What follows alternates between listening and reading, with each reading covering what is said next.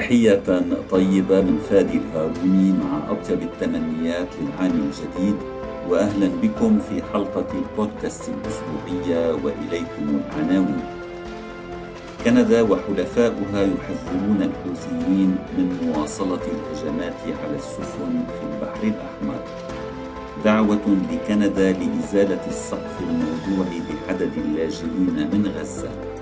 ووسام كندا لاثنين من الكنديين العرب في تقرير لسمير بن جعفر.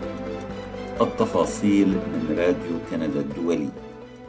حذرت كندا والولايات المتحدة وإحدى عشرة دولة أخرى الحوثيين المدعومين من إيران من أنهم سيتحملون مسؤولية عواقب هجماتهم المستمرة على السفن في البحر الأحمر. وجاء في البيان الصادر يوم الأربعاء أن الهجمات المستمرة غير قانونية وغير مقبولة وتزعزع الاستقرار بشكل كبير. وأضاف البيان أن الجماعة المسلحة صعدت هجماتها بشكل كبير الأسبوع الماضي. تهدد هذه الهجمات أرواح أشخاص أبرياء من جميع أنحاء العالم وتمثل مشكلة دولية كبيرة تتطلب عملا جماعيا أضاف البيان. وأشارت الدول الموقعة إلى أن ما يقرب من خمسة عشر بالمئة من التجارة العالمية المنقولة بحرا يمر عبر البحر الأحمر. تستمر شركات الشحن الدولية في إعادة توجيه سفنها حول رأس الرجاء الصالح. ما يتسبب بتكاليف إضافية كبيرة وأسابيع من التأخير في تسليم البضائع ويعرض في نهاية المطاف حركة الغذاء والوقود والمساعدات الإنسانية الحيوية في جميع أنحاء العالم للخطر أضاف البيان. ودعت الدول الموقعة إلى الوقف الفوري لهذه الهجمات والإفراج عن السفن المحتجزة وأطقمها. والدول الموقعة هي إضافة إلى كندا والولايات المتحدة أستراليا وألمانيا وإيطاليا والبحرين وبلجيكا والدنمارك وسنغافورة والمملكة المتحدة ونيوزيلندا وهولندا واليابان. يمكنك الاشتراك في أخبار كندا عن طريق زيارة موقعنا على الإنترنت راديو تريدونيون كندا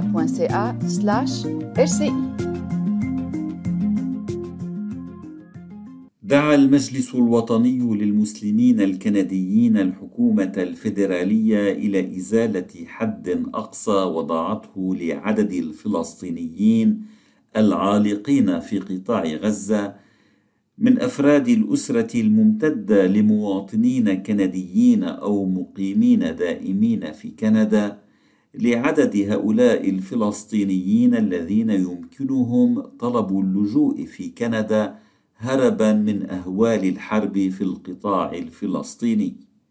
ومن المقرر إطلاق برنامج الأسرة الممتدة الخاص بسكان غزة الأسبوع المقبل. وكان كنديون من أصل فلسطيني قد ناشدوا الحكومة الفيدرالية منذ بدء الحرب الحالية بين إسرائيل وحركة حماس قبل نحو ثلاثة أشهر لكي تنقذ أحبتهم من ويلات الحرب. ويقدم البرنامج تأشيرات لألف فلسطيني كحد أقصى. ما يسمح لهم باللجوء إلى كندا مدة ثلاث سنوات إذا كانت أسرهم مستعدة لدعمهم ماليا خلال الفترة المذكورة.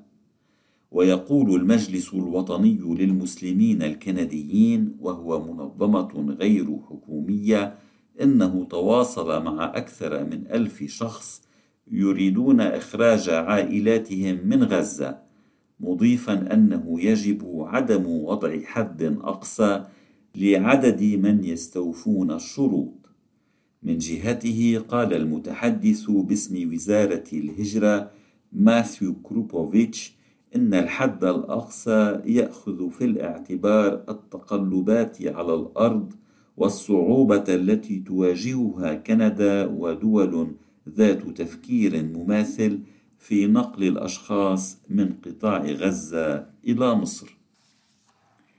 قال زعيم الحزب الديمقراطي الجديد جاك ميتسينغ إن بإمكان الكنديين بل ويجب عليهم أن يفعلوا المزيد ليشعر بعضهم بعضا بالأمان مع تزايد التقارير عن جرائم الكراهية على خلفية الحرب الحالية بين إسرائيل وحماس ومستذكرا تجاربه الخاصة في استهدافه بسبب هويته قال سينغ ذو الأصول الهندية والسيخي الديانة إن الناس بحاجة إلى مساحة للتعبير عن مخاوفهم وعما يقلقهم وعن آرائهم السياسية دون أن يثير ذلك أي سلوك بغيض.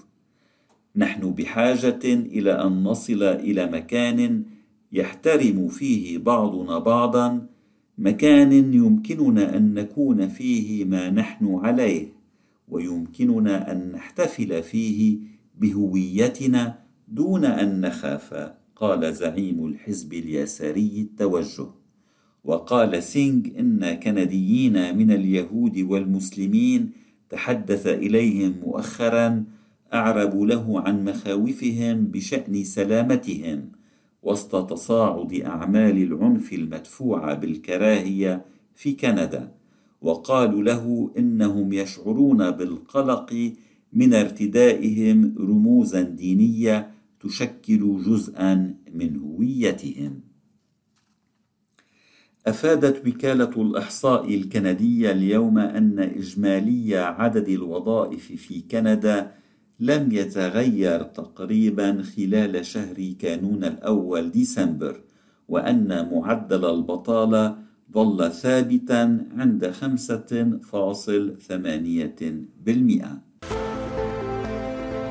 أنت تستمع إلى البودكاست الأسبوعي من راديو كندا الدولي.